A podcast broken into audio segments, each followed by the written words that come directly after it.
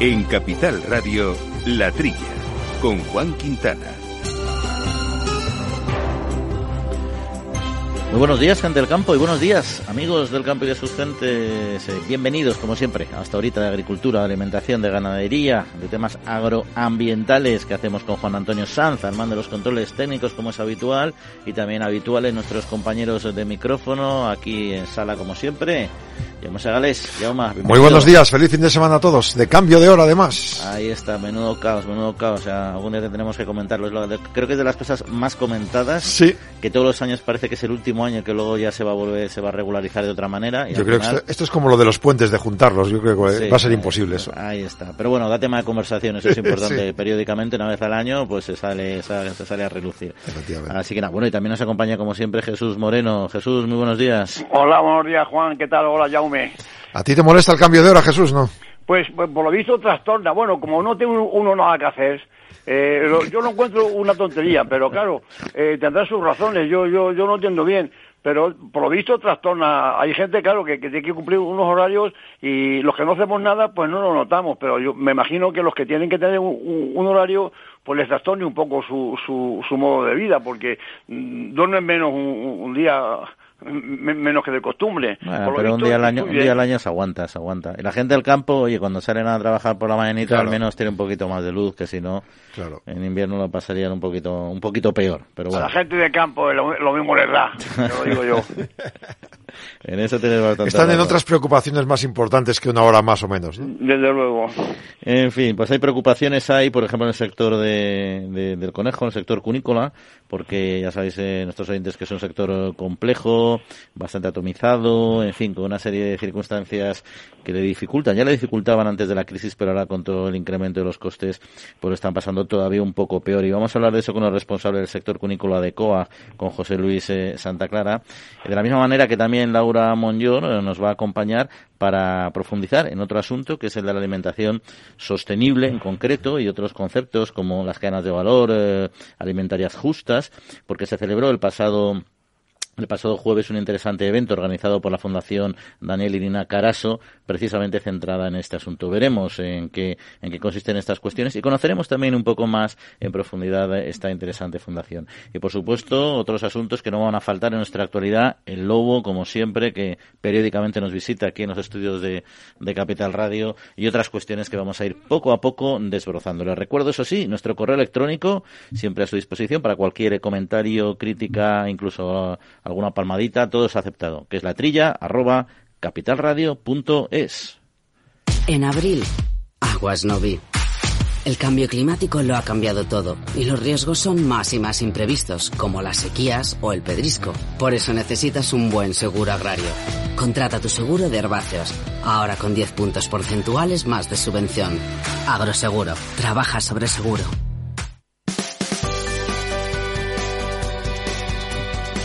Bueno, pues comentamos, eh, comentamos y comenzamos con la actualidad de la semana. Jauma Jesús, si os aparece, podemos hablar de lo que es eh, la penalización, o sea, penalizaciones, en este, en este caso concreto, sobre la PAC, sobre lo que son las ayudas al desarrollo, eh, que de acuerdo con el Fondo Español de Garantía Agraria se han centrado mayoritariamente en zonas eh, con limitaciones naturales. Claro, sí han hecho los controles eh, habituales sobre este desarrollo respecto al año 2020, cofinanciados con los fondos FEADER. Bueno, se ha constatado un importe penalizado de 26,3 millones de euros. Lo más penalizado, la ayuda más penalizada ha sido a zonas con limitaciones naturales o otras limitaciones específicas. Los beneficiarios uh, del sistema SIGC en, España han sido 183.000 agricultores eh, con ayudas por valor de 332 millones. Se ha penalizado 12,89 millones. El FEG ha destacado que este paquete, las solicitudes para la medida 10 de agroambiente y clima, pues eh, la medida 11 de superficie y la medida 13 que es ayuda a zonas con limitaciones naturales o específicas, haya habido penalizaciones. El mayor importe penalizado es la medida 13. Eh, respecto a las medidas no asimiladas, el número de beneficiarios fueron 67.000 y el importe que se pidió 831.000 euros. Se han penalizado 13,49. Fíjese ustedes que estamos hablando de cifras eh, muy menores respecto a la cantidad que se está asignando en cada caso. Estamos hablando de, entre el 8 y el 12%, en algunos casos e incluso menos del 8%. Ayudas dirigidas a la medida 4, que es inversiones en activos físicos, 330 millones. La medida 6, para petición de ayudas, ha sido desarrollo de explotaciones agrícolas y empresas, 131 millones. La 8, inversión para zonas forestales y viabilidad en los bosques, 121 millones. Y el mayor importe penalizado en esta zona ha sido la medida 5, reconstrucción potencial de producción agrícola dañada por desastres naturales y catástrofes e implantación de medidas preventivas adecuadas, un millón de euros. Y yo me pregunto si realmente lo que se ha penalizado es que hemos hecho mal la reconstrucción o hemos hecho mal las medidas preventivas para incendios. O bueno, igual ninguna de las dos, es solo un pliego. Y, y, luego a veces también simplemente es una penalización administrativa, también hay cuestiones administrativas que fallan, ¿no? Por eso. Es, yo creo que, bueno, a mí estas cifras no me preocupan en exceso, no sé Jesús, eh, ¿tú cómo lo ves? Bueno, pues lo veo que es poca la penalización, pero es que no, no debería de ser nada, debería de ser cero de penalización. Estas ayudas de, de, de desarrollo rural muy, muy, muy afectadas por la condicionalidad una serie de condiciones muchas veces difíciles de cumplir, ¿no? Eh, vamos, que, que, que, es una pena que, aunque sea poco estas penalizaciones, no, no debería de ser ninguna, porque le, le, le someten al agricultor a unas, a unas condiciones que, que son a, a, lo mejor difíciles de cumplir o, o de cumplir al 100%, y luego viene, luego viene la inspección, y la inspección pues siempre tiene que sacar algo, pues si no, ¿Para qué está la inspección? Yo que he estado en el mundo de, de, del FEGA muchos años, pues puedo decir eso, que están eh, las medidas, eh, son siempre complicadas de, aplicar. Y luego viene la, inspección que pare, parece ser que si no se que si no se penaliza algo es que es que no está bien hecha la inspección. En fin, quiero decir que este mundo tan tan intricado, la paz la paz cada vez está más más complicada eh, y, con, con, una serie de, de, de, de, de, de triquismiquis lo, lo, llamo yo. Sí, es que, que, va, que, que, van que, que van en contra, que van eh, en contra de, de, de, de, de, la agricultura. Una persona que trabajaba para temas pues así de, de, dinero público privado me explicaba que en muchos casos era un debate eh, eh, no sé si en este no pero en temas de hacienda y tal es un debate de criterios. No es un debate de mala fe, es decir, eh, la persona que ha fallado, pues eso, le ha faltado un documento o posiblemente han cambiado las condiciones y él no se ha enterado o directamente es una valoración subjetiva que él cree que tiene razón y la administración no. Uh -huh. Entonces decía, una cosa es que dejes de dar una ayuda, la otra cosa es que penalices porque no tiene por qué haber mala fe en esa decisión de, ese, de esa persona. Totalmente, totalmente de acuerdo, yo, totalmente de acuerdo contigo. Y aparte, de todos modos, yo, yo sí que creo que es necesario, a ver, estoy de acuerdo 100% Jesús en que la PAC es muy complicada, se ha intentado simplificar en las sucesivas reformas, así en las prioridades, pero sabemos todos que eso no es, no ha sido posible y es difícil que se consiga porque la complejidad de gestión de fondos públicos, además plurinacionales, no es sencilla, ¿no? Pero es que aparte tiene que haber esos controles y esas ciertas penalizaciones, porque si no hubiera o sea, si no se consiguiera arañar, al final se generaría una sensación de, de confianza, de, de que impunidad, no, y al final la gente estaría menos en tensión y es verdad que con los fondos públicos hay que ser muy cuidadoso a la hora de, de gestionarlos y a la hora de gastarlos y justificarlos, ¿no? Y en ese sentido, bueno, el que el ciudadano vea que tenemos la espada de Damocles de encima también también es una es un buen sistema de control preventivo, le preguntaría a Jesús que tú estás, has estado más tiempo en la administración. ¿Hay alguna manera de conseguir que la administración sea más fácil? Es decir, bueno, eh, dentro de la administración la gente eh, se entera de las cosas que, que, hay que hacer para cada documento.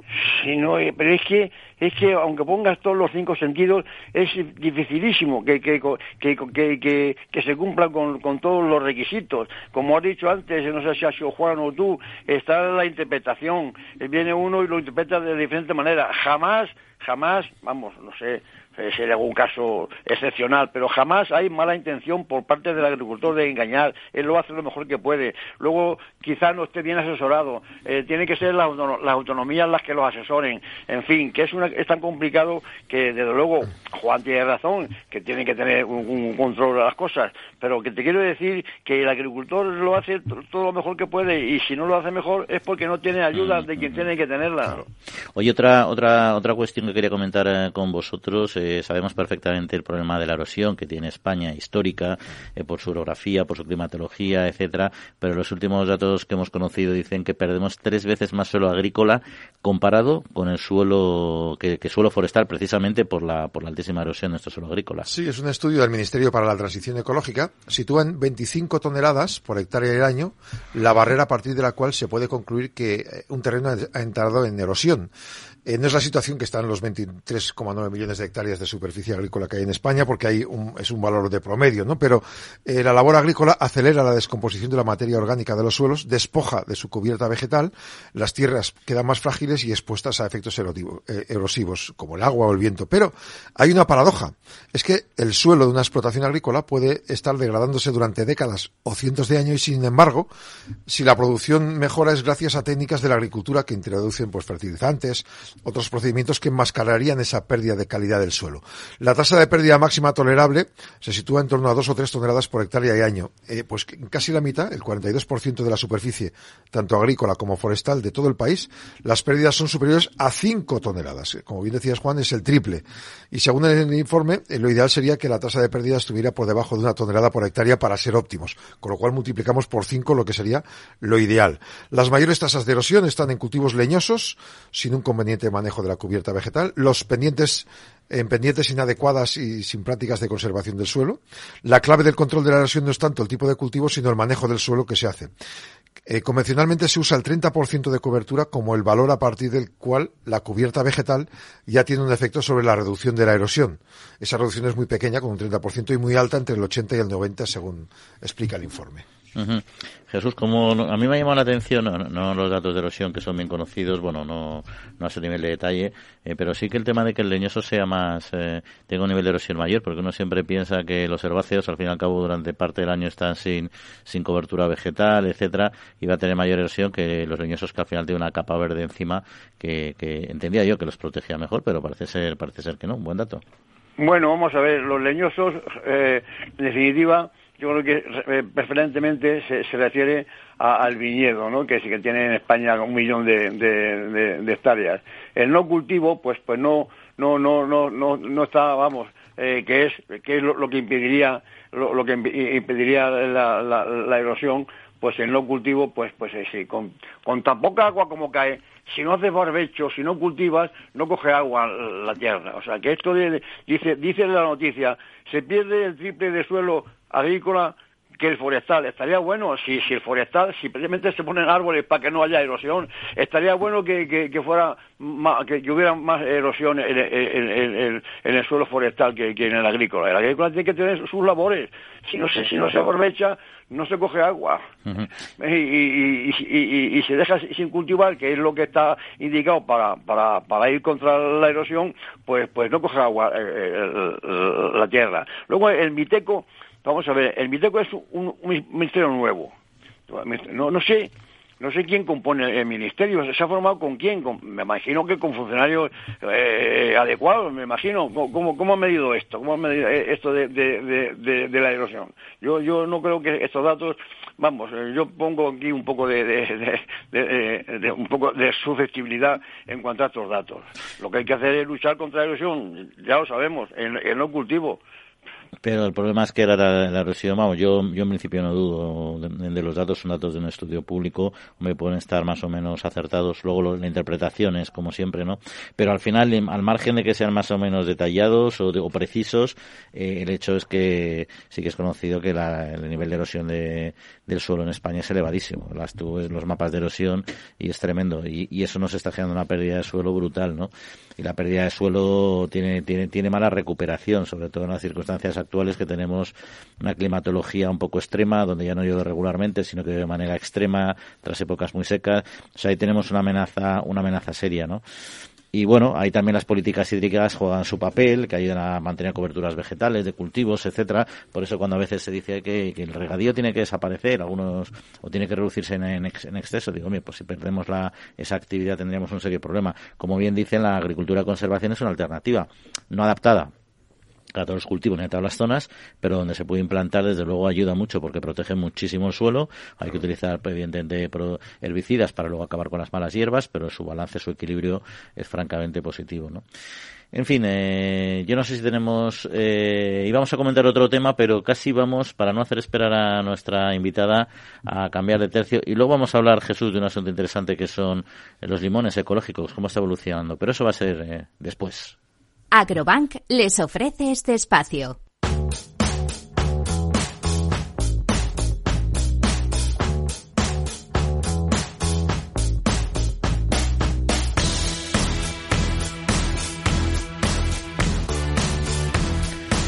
Bueno, pues vamos, eh, como decíamos al principio del programa, a abordar unas interesantes cuestiones como es la cadena de valor sostenible, la cadena alimentaria justa, otras cuestiones vinculadas a nuestro mundo rural, al, un rural y urbano, esa dualidad que también eh, tenemos. Y todo esto es un tema que ha sido debatido el pasado jueves en un interesante evento en la Casa del Lector de Matadero eh, de Madrid, los primeros encuentros de la alimentación sostenible que la Fundación Daniel y Nina Caraso han eh, organizado. Laura Monllor es consultora agrosocial y ponente de 1,5 ID. Ya queríamos hablar sobre, sobre estas cuestiones. Laura, muy buenos días. Muy buenos días. Bueno, perdona, mi nombre es Neus. Neus, ah, Neus Bonjour. Neus Bonjour. Bueno, Disculpe, pues aquí, Neus. aquí estamos. bueno, Neus, bu- buenos días en todo caso. No, Buenos si, días. Si querés, un poco cuando, eh, cuando hablamos de, de, de este, de estas cadenas de valor sostenible, estas cadenas alimentarias justas, eh, eh, ¿a qué nos estamos, eh, a qué nos estamos refiriendo? Nos estamos refiriendo pues a que los precios desde el origen hasta que llegan a nuestra mesa sean justos y no sean ajustados o no sean eh, injustos.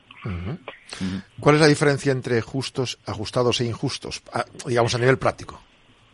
a nivel práctico quiere decir que bueno pues que todas las eh, empresas que forman parte del sistema hasta que pues, las personas que consumimos compramos ese producto puedan ganarse la vida. Porque lo que estamos viendo ahora mismo es que hay ciertos productos o ciertos sectores que incluso venden por debajo del precio de producción y bueno yo creo que es de cajón de madera de pino que cada persona que, que está trabajando en, en, en la cadena pues pueda recibir el precio justo por su trabajo.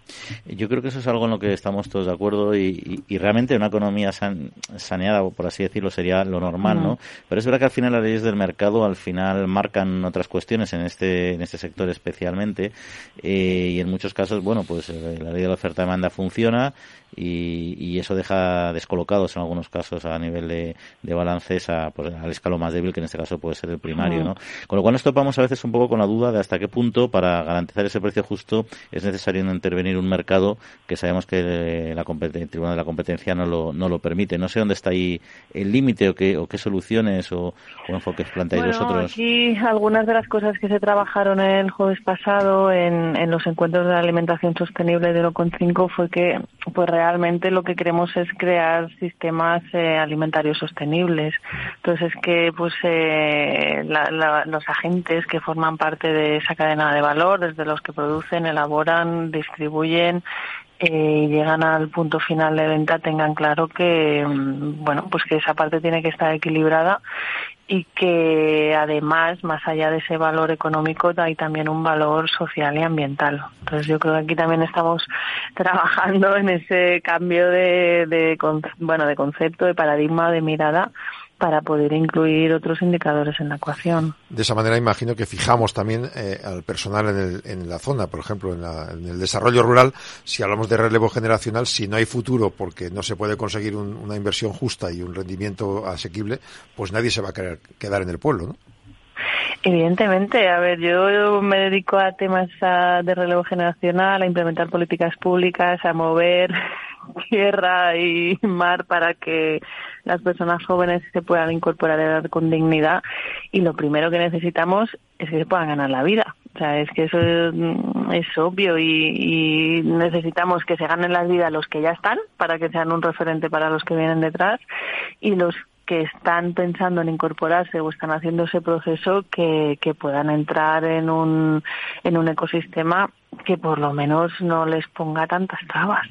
Has mencionado un tema, para mí importante, que es los otros eh, factores, porque es verdad que la ley del mercado, pues bueno, cuando tienes un determinado eh, sector que está, pues, por ejemplo el de la leche, que está muy atomizado en España, etcétera, pues a la hora de Mm. defender sus intereses y generar economía a escala, pues es complicado, ¿no? Pero es verdad que esos ganaderos, esos mismos ganaderos, desempeñan un, papel fundamental en extensivo en, en nuestros espacios rurales, ¿no? Entonces ahí te, eh, entras en el debate de el, el- el Estado no, no, no debe intervenir en el mercado, pero de alguna manera, pero por otra parte sí puede apoyar a determinados sectores que ejerzan una función que va más allá de la económica, ¿no? Porque si no, de forma natural, estas explotaciones desaparecerían, como de hecho están desapareciendo en muchos territorios. Eso es, de hecho las políticas que hemos estado implementando hasta ahora, quitado de muy poquitas, eh, lo que están haciendo es despoblar las zonas rurales. Es que, bueno, los que conocemos el mundo rural quedan uno, dos, tres, cuatro agricultores, agricultoras por pueblo, un tractor muy grande y pueblos vacíos. Entonces aquí tenemos un tema que evidentemente va más allá de la visión económica y estamos hablando de un tema de, equilibrio territorial. Pero es que además eh, también estamos viendo pues que estas explotaciones más pequeñas y pequeñas y medianas empresas agrarias que se arraizan y se vinculan al territorio son el futuro. Porque, bueno, pues eso, tienen que ser capaces de alimentarnos, tenemos que ser capaces entre todas de que ese precio justo eh, eh, se distribuya entre toda la cadena de valor y yo creo que deberíamos dejarnos la piel porque porque haya gente en el territorio. España tiene eh, es un país de pymes y de pequeñas explotaciones y también de muchos municipios. Entonces, uno piensa, eh, no sé si con el sistema de antaño de cooperativas o con apoyo de pymes, se puede llegar a, de vuelta a tener más eh, producto de proximidad, pero de forma real, que, que le acerquemos a todos los ciudadanos y que se permita el compromiso con la tierra, bueno, menos en las grandes capitales o igual también en las capitales, porque Madrid a, 10 kilómetros o 15 tiene buenos, buenos sitios de agricultura. Sí, ¿no? Y, a 40 tienes pueblos de... ¿Verdad? Tienes 40 en la zona norte de Madrid por ejemplo, tienes veintitantos pueblos de menos de, de, de 300, 500 habitantes, con una ganadería súper super eficiente, o eficientes y de mucha calidad, ¿no? Sí, sí. Sineus, que te había, te había cortado, perdona. Sí, perdona, perdona. Sí, yo creo que ahí, a ver, el tema cooperativo, colectivo, en red, llamémoslo como queramos, pero sí que hay que aunar, hay que aunar producción, hay que ser capaces de llevarla a las ciudades. O sea, hay una, hay un, hay, hay un, un tema que es que eh, para mí el futuro del campo pasa por la ciudad, porque al final las bocas y las personas que consumimos, pues eh, acabamos viviendo en ciudades. Entonces sí que es verdad que el producto local y cerca de casa y la cooperativa del pueblo está muy bien, pero evidentemente muchísimas cooperativas tienen que vender más allá de su, de su radio. Entonces ciudades grandes, Madrid, Barcelona, capitales de comarca más pequeñas, medianas, aquí entran todas. Y por eso también otro tema que se ha trabajado en los encuentros de la alimentación sostenible es todo el valor de las políticas alimentarias de las ciudades y de todo el valor de la política en la compra pública. Y ya para terminar hablando de políticas, eh, ¿piensas que la política agraria comunitaria está contribuyendo a este sostenimiento de la estructura de nuestra estructura rural y a este modelo de, de cadena alimentaria justa? Eh, tiene muchas, eh, como dicen en catalán, muchas fuitas. Yo creo que todavía no hemos conseguido orientar una política que realmente nos equilibre el territorio y permita que las nuevas generaciones estén ahí. Yo soy muy crítica con la ayuda de primera instalación. Creo que es una ayuda necesaria, pero es insuficiente. Y está muy orientada a los que ya están, a los que, bueno, pues dan un pasito más, eh, se reestructuran, piden un plan de mejora y, y, y de cierta manera manera mejorar el sitio donde están, pero si tenemos que empezar a crear empresas nuevas, a dar valor y a, y a, imaginarnos un futuro con nuevas generaciones, yo creo que necesitamos una serie de políticas, eh, tanto estructurales como de desarrollo rural, que ahora mismo eh, son mm. insuficientes. Pues eh, muchas gracias, Neus. Neus Bonjor, consultora agrosocial de Amaterra SL. Pues gracias por acompañarnos. Muy bien, muchas gracias. Un saludo. Agrobank les ha ofrecido este espacio.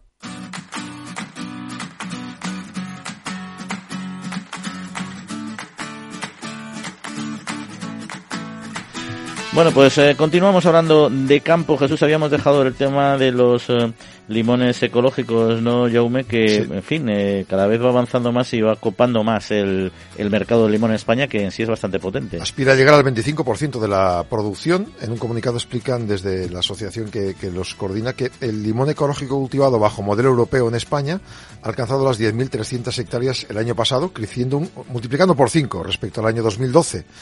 Eh, en cuanto al pomelo bio, la superficie ha crecido un 327%, un poco más del triple desde el año mismo, desde el año 2012, llegando a 563 hectáreas. Eh, la región de Murcia, con 3.900 hectáreas en el año 21, Andalucía con 3.500, Comunidad Valenciana 2.700, concentran casi toda la producción de este limón ecológico en España. La distribución regional del pomelo bio, Andalucía es la comunidad con mayor superficie, 263 hectáreas, seguida de Comunidad Valenciana 170 y también región de Murcia 127. La Unión Europea destacan desde la asociación que eh, camina hacia una mayor producción de alimentos ecológicos y recuerdan que la estratégica, la estrategia de la granja a la mesa del Pacto Verde tiene como objetivo que el año 2030, es decir, nada, dentro de ocho años, una cuarta parte, el 25% de las tierras agrícolas comunitarias produzcan en ecológico. No sé si se puede llegar o no a esa cifra, Jesús. España tiene unas posibilidades muy positivas para alcanzar los cultivos ecológicos. Todos los, todos los cultivos leñosos pues fácilmente se pueden se, pueden pasar a, a, un sistema ecológico de, de, producción todo el viñedo todos eh, los almendros eh, el caso de, los limones como en este caso. Eh, yo creo que, que, tenemos condiciones mejores que, otros países para, para hacer y de hecho España es uno de los países de, la Unión Europea que más hectáreas tiene en, ecológico. Tiene tiene eso que tenemos una, una, una producción muy grande de, de leñosos eh, que son muy, muy vamos muy fácil más fácil de, de, de, adaptar una producción ecológica que, que otros cultivos eh, intensivos que necesitan eh, aportación de abonos minerales y después y, y, en fin que creo yo que es más fácil producir lo, ecológico en, en, la agricultura de, de, de leñosos con lo cual yo felicito a, me parece que será a, el IMPO, que es la, Asociación de, Productores de, Limones de, Murcia, que aborden este sistema, porque el limón está muy, muy, muy apreciado, eh, sobre todo este limón, el limón fino de, Murcia. Creo que hacen bien en, en salirse con, vamos, en destacar esta producción de un limón ecológico. Y además hay que destacar, como decías, es alta producción ecológica en España, pero es que España es el séptimo país mundial de producción eh, de limón. Eh, de Europa somos los segundos después de Turquía y de la Unión Europea los primeros, ¿no? Y por delante tenemos, estamos por delante incluso que, Estados Unidos, ¿no? Es verdad que hay países eh, latinoamericanos como México, como Argentina, como Brasil, que están por encima, o también China y sobre todo la India, ¿no? Pero bueno, somos un país prominente en este sector y en particular, como bien decías, la zona de la zona de Murcia, que es nuestra gran zona productora de, limones, ¿no? Y no dejamos los cítricos, si te parece, Jesús, porque eh, la Comisión Europea niega que, o sea, afirma que no se, no se han comercializado naranjas en la Unión Europea, naranjas sudafricanas, en las que no se hayan aplicado tratamientos en frío contra, contra las plagas, porque es una, sobre todo pensando plagas como la falsa polilla, que es una de las más agresivas, ¿no? Y, sí que reconoció que a los puertos de la Unión Europea han llegado partidas eh, que no se les ha aplicado dicho tratamiento, pero antes de ponerse en venta se, se aplica. No lo digo porque esto ha habido un cierto debate sobre esta cuestión y una, una se les ha acusado de cierta permisividad en, en la Unión Europea en el, en el acceso de este de estas de estos cítricos sin esta medida eh, de tratamiento que ahora mismo es obligatoria. Yo no sé quién puede tener la razón si los, los productores de, cítricos, sobre todo los de Valencia, que se vienen quejando ya, no, no de ahora, ¿eh? la, ya, ya es recurrente ya esta exigencia de, los controles en los países, en, los terceros países. ¿eh? No sé si dice la Comisión que sí que, que los someten a frío, pues vamos a ver a, quién creemos. Yo, creo que están más, más cerca de, de, la, de la información los productores que, no la, la, la, comisión, pienso yo. Bueno, yo creo que en este caso habrá de todo. ¿no? Yo, no dudo que haya determinadas cuestiones que se puedan escapar. No creo que sea un problema generalizado, entiendo. Eh, pero bueno, eh, sí que es verdad que tenemos un problema que se arrastra y que eso también forma un caldo de, cultivo en la opinión del sector, que son los problemas en general con los cítricos de, Sudáfrica, eh, no solo por la polilla, sino también en general por otras muchas plagas que sean que han venido problemas fitosanitarios, ¿no?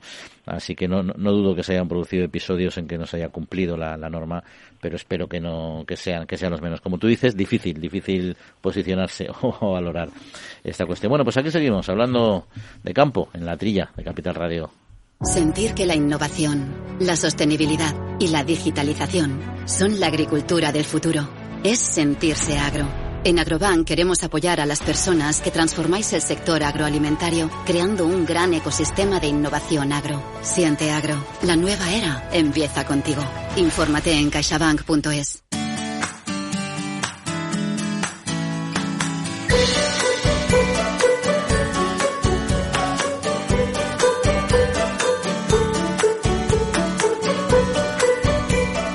Bueno, pues hemos eh, mencionado en este programa en numerosas ocasiones el impacto que está teniendo esta crisis, esta crisis energética actual y sobre todo el incremento de los costes, no solo energéticos, sino también de otros inputs en muchos de nuestros sectores agrícolas y ganaderos. Pero bueno, hay sectores, Yoma, que están, pues, eh, en fin, que arrastran, tienen músculo porcino, por ejemplo, y tiene una capacidad de, de aguante mucho mayor. Pero hay otros, en cambio, que ya venían arrastrando una serie de problemas estructurales hace tiempo, como es el del conejo en concreto, y que está sufriendo de manera muy, muy especial este, este problema, esta coyuntura actual. Y de ello queríamos hablar con nuestro invitado, con José Luis Santa Clara, que es responsable del sector cunícola de COA. José Luis, muy buenos días. Hola, buenos días. Bueno, ¿cómo, ¿qué está pasando con el sector del conejo? ¿Cómo están aguantando los, los ganaderos, los empresarios de este sector la situación actual? Bueno, pues muy mal. La verdad es que algunos aguantamos, otros ya cerraron y otros están a punto. La situación es generalmente muy mala, porque este es un sector que ya de por sí es pequeño. Eh, en el año 2021 teníamos sobre 3.300 y algo de granjas censadas y hoy hay menos de 1.500, ya se están hablando incluso de, de las 1.000. El problema es que los márgenes del, del conejo siempre fueron bastante pequeños. Eh, y ahora, bueno, con el tema de la subida de las energías, pues subió todo. Subió el pienso y subió, subió en general, subió todo. Entonces, y además se agravó con las temperaturas de este verano, que aunque no tienen, no haya que echarle la culpa a nadie, pero sí las sufrimos, las padecimos. Eh, Depende de zonas, pero están, están sobre el 30% de, de pérdidas en la mayoría de las zonas por los calores de este verano. Entonces, es, esto agravado con la con la subida de todos los precios de electricidad, gas y gasoil y por consecuente los los piensos, esto nos está llevando a una situación irreversible. Se ha reducido, como usted bien dice, a casi más de la mitad, de 3.300 a 1.000 y algo explotaciones en solo un año, que es una barbaridad. En cambio, la reducción en cuanto a la producción es del 23%. Entiendo de ahí que los pequeños son los que peor lo están pasando y están cerrando, que queda músculo todavía en los grandes o tampoco. No, el problema, el problema es que los pequeños, los que vamos por libre, somos más pequeños, eh, son granjas normalmente más viejas, tienen no tienen cargas como tienen las nuevas, las grandes, estas que se renovaron hace poco tiempo, porque hay, hay una parte del sector que podemos estar hablando sobre el, sobre el 40%, que se renovaron casi todas, y bueno, se hicieron más grandes. Entonces estas, pues la situación lo están llevando muy, pero que muy mal. El problema es que los créditos que tienen no les permiten cerrar y están aguantando lo que pueden, pero bueno, eh, ojalá puedan aguantar. Pero la situación no les permite, porque en estos momentos, para, para dar un dato, en estos momentos hay granjas, de, hay una granja concretamente de 3.000 madres, es la que yo sé, que en estos momentos está aguantando con, ya no pudo pagar las facturas de electricidad y de gas, ya le cortaron el, el gas y la electricidad, está aguantando con un generador hasta que pueda vender los conejos. Y bueno, y le dan los pies, claro, porque es otra. Entonces, eh, no es que eh, unos aguanten, no, el problema es que unos por obligación, mientras no les cierren las granjas, que esta va a ser una de, la parte, una de las partes, no, cierren las, no les cierren las granjas, tendrán que aguantar porque el problema de este sector es que el patrimonio personal es, está avalando las explotaciones y eso conlleva de que, de que si se cierra con las deudas que hay en estos momentos, pues el patrimonio también se va.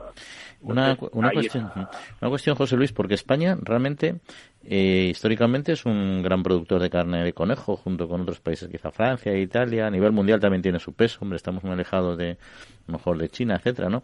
Pero siendo sobre el papel un gran eh, productor, ¿cómo, mm, no, ¿cómo nos está pasando esto? ¿Y, ¿Y, está pasando en otros países de nuestra vecinos nuestros de la Unión Europea? Sí, bueno, eh, primero aquí llevamos unos años, a pesar de todas las campañas de promoción de la carne de conejo, llevamos unos años bajando el consumo per cápita. Ahora estamos en 950 gramos por, por habitante año. Eh, bueno, eh, la situación es complicada. Tenemos, tenemos detalles de por qué se baja, pero no son concretos. Se habla porque la sociedad cambió, las familias ya no son de tres, cuatro, cinco personas, seis, ya son familias de, de dos, de tres máximo. La gente ya no ya no come en casa. Nosotros en el canal Oreca casi no representamos nada entonces son situaciones que van agravando cuando llega un tema, una crisis de estas, agravan más. Con respecto a, a, los, a otros países, pues Francia en estos momentos está por debajo de medio kilo per cápita, ya está muy por debajo, lleva muchos años perdiendo peso. Era el primer país europeo, ahora ya es el tercero, me parece, el segundo, el tercero. Italia también está perdiendo mucho y nosotros estamos perdiendo. Yo creo que gracias a las campañas estamos aguantando mejor de lo que preveíamos y aún así es malo. No acabamos de dar. ¿Por qué baja tanto el consumo y sobre todo por qué Noreca, eh, qué pasa, que no tiene glamour vender pues un, guiso de conejo, por ejemplo, en, en los menús? Y me pregunto, eh, ¿se podría hacer campañas como la que les hizo el ministro Sebastián hace 14 años en Navidad, que coman conejo? Sí, a ver, el tema, el tema va por ahí. Nuestra carne es una carne blanca, no tiene grasas, es muy recomendable para las personas mayores, para los niños. Es una carne que, que, es, muy fácil de cocinar, que no se tarda tanto en contra de, lo que se, de lo que se piensa. Es uno de los trabajos que estamos haciendo. El problema es que eh, no sé, no somos o no somos capaces de dar con la clave de la industria está intentando eh, hacer distintos platos, cortes distintos, pero no, no acabamos de, de ver que la gente entre. Entonces, como además somos un producto que en las cadenas representa menos del 1%, pues eh, no tenemos peso y por lo tanto eh, no podemos hacer fuerza tampoco, eh, porque al final el menos del 1% no es nada y a ver, incluso hay miedo a que se... Eh, José Luis, no sé si le hemos eh, perdido. Yo creo que hemos perdido la conexión. Bueno, pues eh, si podemos recuperarlo para despedirnos de él y si no ya seguimos nosotros charlando. Pero habéis comentado un tema, mira, yo bueno, yo llevo en la tría ya hace más de 15 años, hablo un poco de memoria, pero más seguro, que estamos hablando de las campañas de promoción del conejo. Se han hecho de todo, se han hecho todo tipo de campañas de consumo, se han hecho campañas de incentivación en los lineales, de búsqueda de nuevos cortes, de nuevas presentaciones, facilitando al máximo al consumidor a la vez que se hacía promoción, ya te digo, en medios de comunicación, pero también en los propios operadores, en los propios lineales, y no ha habido manera de que, de que eso, de que eso arranque, la verdad. Y yo creo que estoy con, con lo que dice nuestro invitado, con lo que ha dicho, es que se ha hecho mucho, pero por lo que sea, no se ha dado, no se ha dado con la tecla. Eh, Jesús, nosotros hemos hablado mucho de este tema, que sí, en, aquí en, en, la trilla. Sí, vamos a ver, Juan, mira, yo esta mañana, como sabía que íbamos a tocar el tema del conejo, esta mañana he estado en mi carnicería. ¿eh? Yo soy consumidor de conejo porque, como toledano, pues en la caza es lo que nos gusta. Vamos a ver. Eh, esto, el conejo, se habla de que el, el precio que está pagando la última semana al, productor, al ganadero, entre 2,55 y 2,60 euros por kilo de conejo, mientras que los costes de producción son 2,75 y 2,80. ¿Sabéis cuánto vale el conejo? ¿Sabéis cuánto le cuesta el conejo a mi carnicero? 7,50 el kilo de conejo. Y él lo vende, eh, lo vende con, a 9 y dice que, ya, que, que lo va a dejar de traer porque no tiene consumo tan caro el conejo, hay carnes más baratas que el conejo. Vamos a ver, de 2,55, eh, de 2,75, 2,80, que es el, coste de producción, a 9 euros que paga el, el, el, el consumidor, vamos a ver qué pasa. El conejo va a unos, a unos industriales que son más fáciles de poner de acuerdo que no los 3.500 productores de conejos. El, matadero puede ser distribuidor o no. Si no es distribuidor, va a una distribuidora, que es la que lleva el conejo al carnicero. Entonces, de 2,75, que es el costo de producción, al consumidor le cuesta nueve y pico un kilo de conejo. Vamos a ver, ese tema no, no lo ha tocado nuestro invitado. Aquí pasa algo. Pues, es, tan difícil constituirse los productores eh, eh, en industriales. Eh, pues vamos. en definitiva, el consumidor pagamos.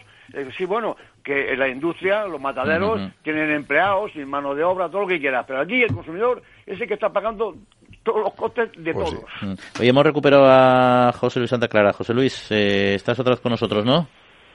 Sí, sí, que había un par de, de, temillas que quedaban pendientes, ¿no? Que te quedaban pendientes de comentar, ¿no? Hay dos cosas. Eh, bueno, yo no sé ese comentario que vino ahora, pero sobre ese comentario, otro. Eh, las cadenas en estos momentos están a 6,49 el kilo y a 6, entre 6,49 y 7,99 y 6,99. Sí. No llega a 7. Es cierto que luego hay precios más altos en el mercado tradicional, en las carnicerías y demás, estos sí que tienen un precio más alto, pero bueno, básicamente aquí se vende el 60% en las cadenas, por lo tanto es, a nosotros es el que nos marcan para poder para poner los precios mes, eh, semanales. Eh, quería decir dos cosas. Primero, nosotros lo que le pedimos a la administra al gobierno, al ministerio, es que ponga en funcionamiento la ley de la cadena, la cadena alimentaria, porque nosotros, yo considero que la ley desde que salió no funcionó, no está funcionando y por lo que veo no hay intención de ponerla a funcionar. Y ese es nuestro problema. Nosotros no queremos no queremos dinero de nadie queremos nuestro precio, pero como la situación es la que es y eso no puede ser porque no, no funciona la ley de la cadena, lo que sí le pedimos a la Administración, que si en el 2012 rescataron a la banca con no se sabe cuántos miles de millones, los sectores primarios que son más importantes, porque somos los que ponemos los alimentos en la mesa, los ganaderos, los agricultores y la pesca, somos los que ponemos los, los alimentos en la mesa. Y somos más importantes que la banca. Por lo menos lo considero.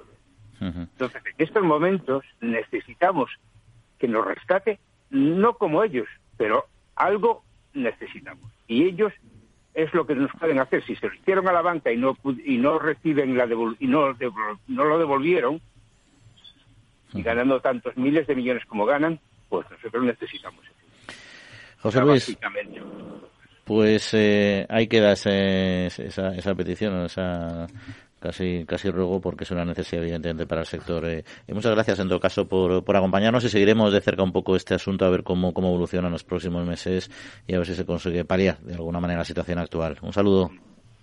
Igualmente, gracias.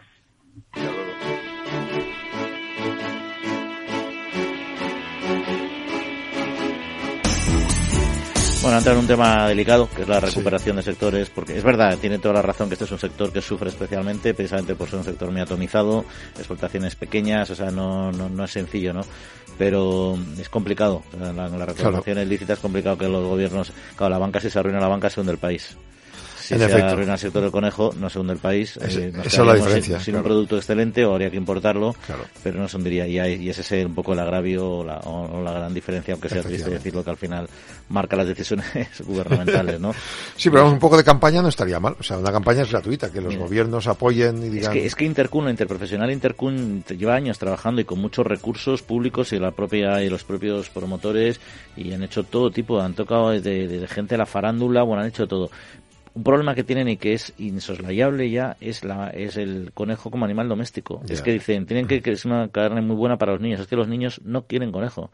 Y lo digo por propia experiencia. En mi casa no se toma conejo porque hemos tenido conejos como animal doméstico. Entonces ya no se asocia a un animal de consumo. Es más, yo si uno va a paella no le puedo echar conejo. Da pena a los niños. No tengo que echar a escondida, está bien te digo, ahora que no me oyen. pero, pero no, pero es verdad. Y ese es un problema muy, serio, sí. Muy Pero bueno, estos son algunas. Tenemos otros temas eh, eh, que hablar, pero si os parece, vamos a entrar en nuestra sección de la España medio llena, que tanto nos gusta y que nos está nuestro compañero Pablo Maderuelo, que yo creo que va a plantear una interesante pregunta esta semanita a varias personas. A ver cómo interpretan que es nuestro mundo rural o quizá su futuro. Pablo, muy buenos días. Buenos días Juan, buenos días a todos los oyentes de la trilla, una semana más. Como siempre estamos aquí para hablar sobre el medio rural y hacerlo en positivo, desde el potencial que supone el medio rural para nuestro crecimiento como país y como sociedad. Y en este caso vengo a hablarte con distintas voces a las que hemos ido escuchando a lo largo de las semanas de atrás, a las que les hemos ido formulando una pregunta que hoy hemos puesto en común. ¿Cómo te imaginas el futuro del medio rural? ¿Por dónde pasa el futuro del medio rural? De eso queremos hablar en la sección de esta semana, el futuro del medio rural a análisis aquí en la trilla.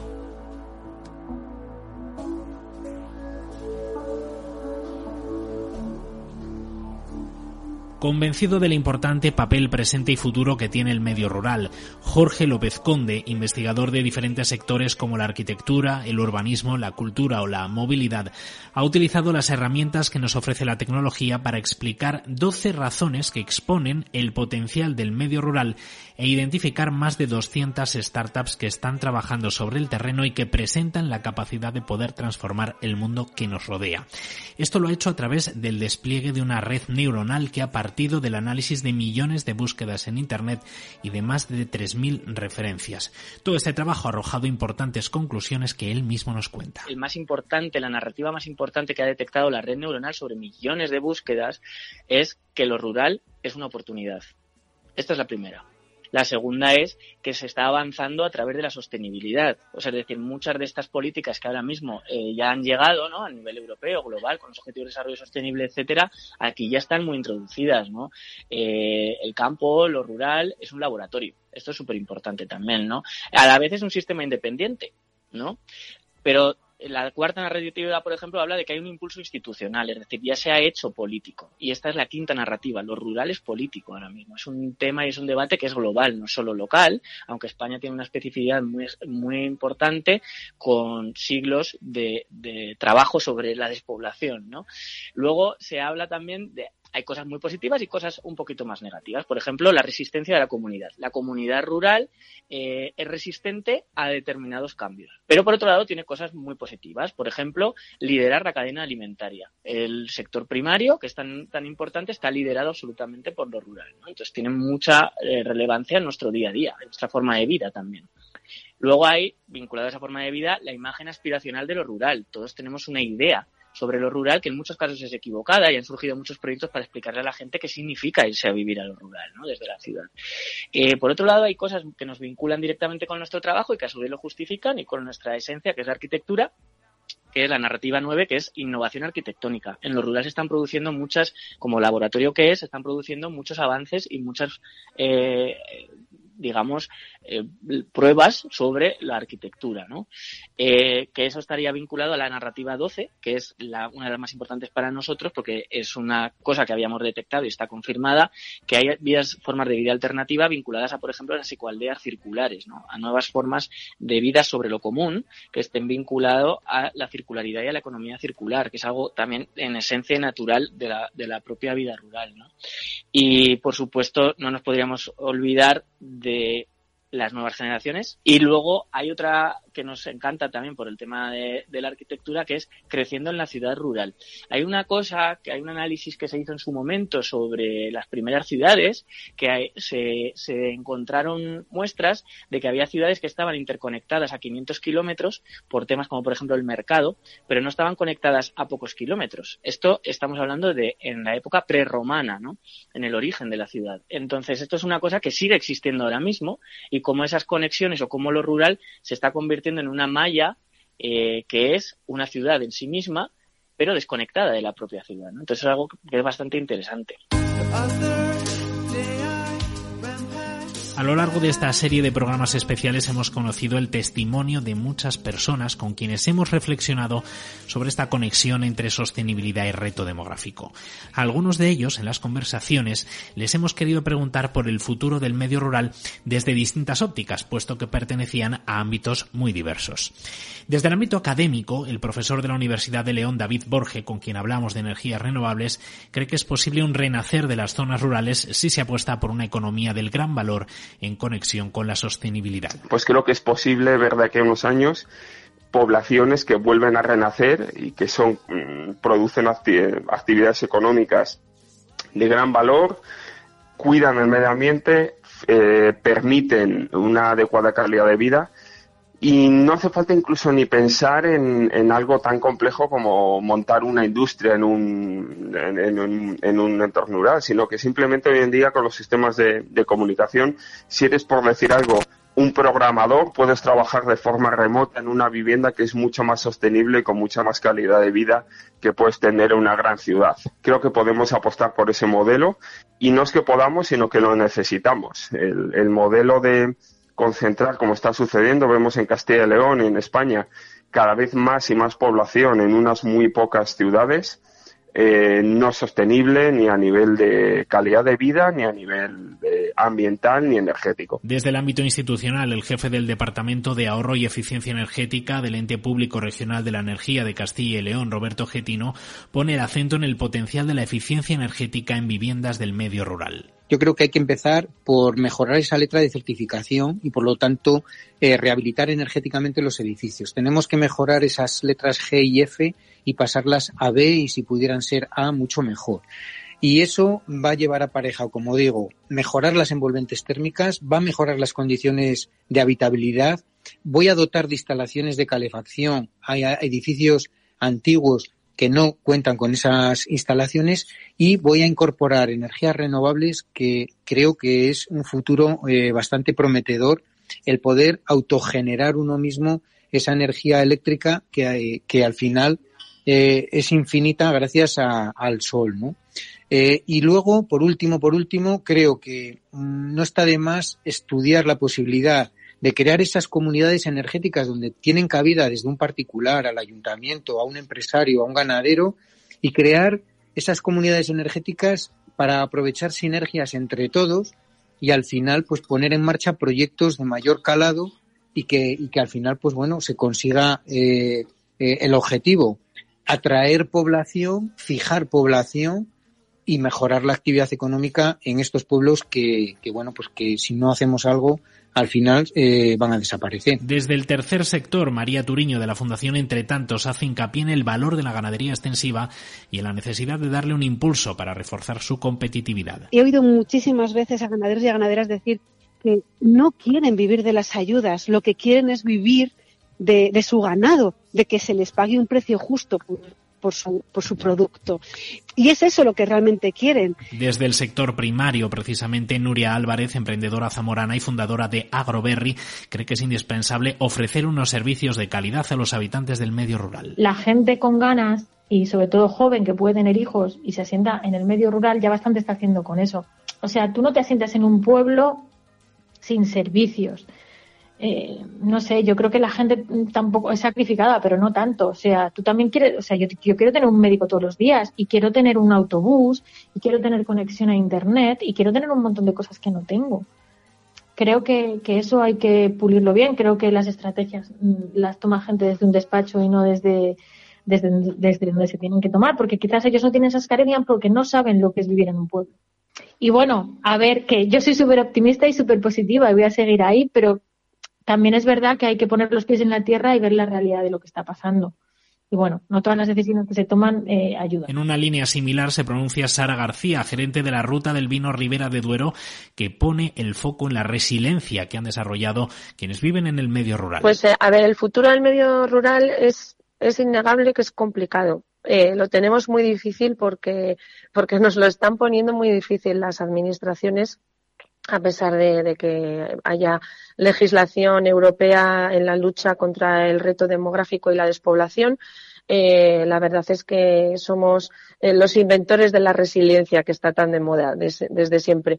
Pero es cierto que tenemos una ventaja y es que, el ser resilientes y el ser supervivientes y, luchadores constantes para sobrevivir eh, los que vivimos en el mundo rural estamos más que acostumbrados a, no tenerle miedo a los retos que se nos ponen por delante y eso provoca situaciones eh, como el hecho de que zonas como la Ribera del Duero esté eh, considerada como una de las zonas rurales de España más a la vanguardia en, materia de digitalización turística y de innovación, eh, por ejemplo, tecnológica aplicada a la agricultura.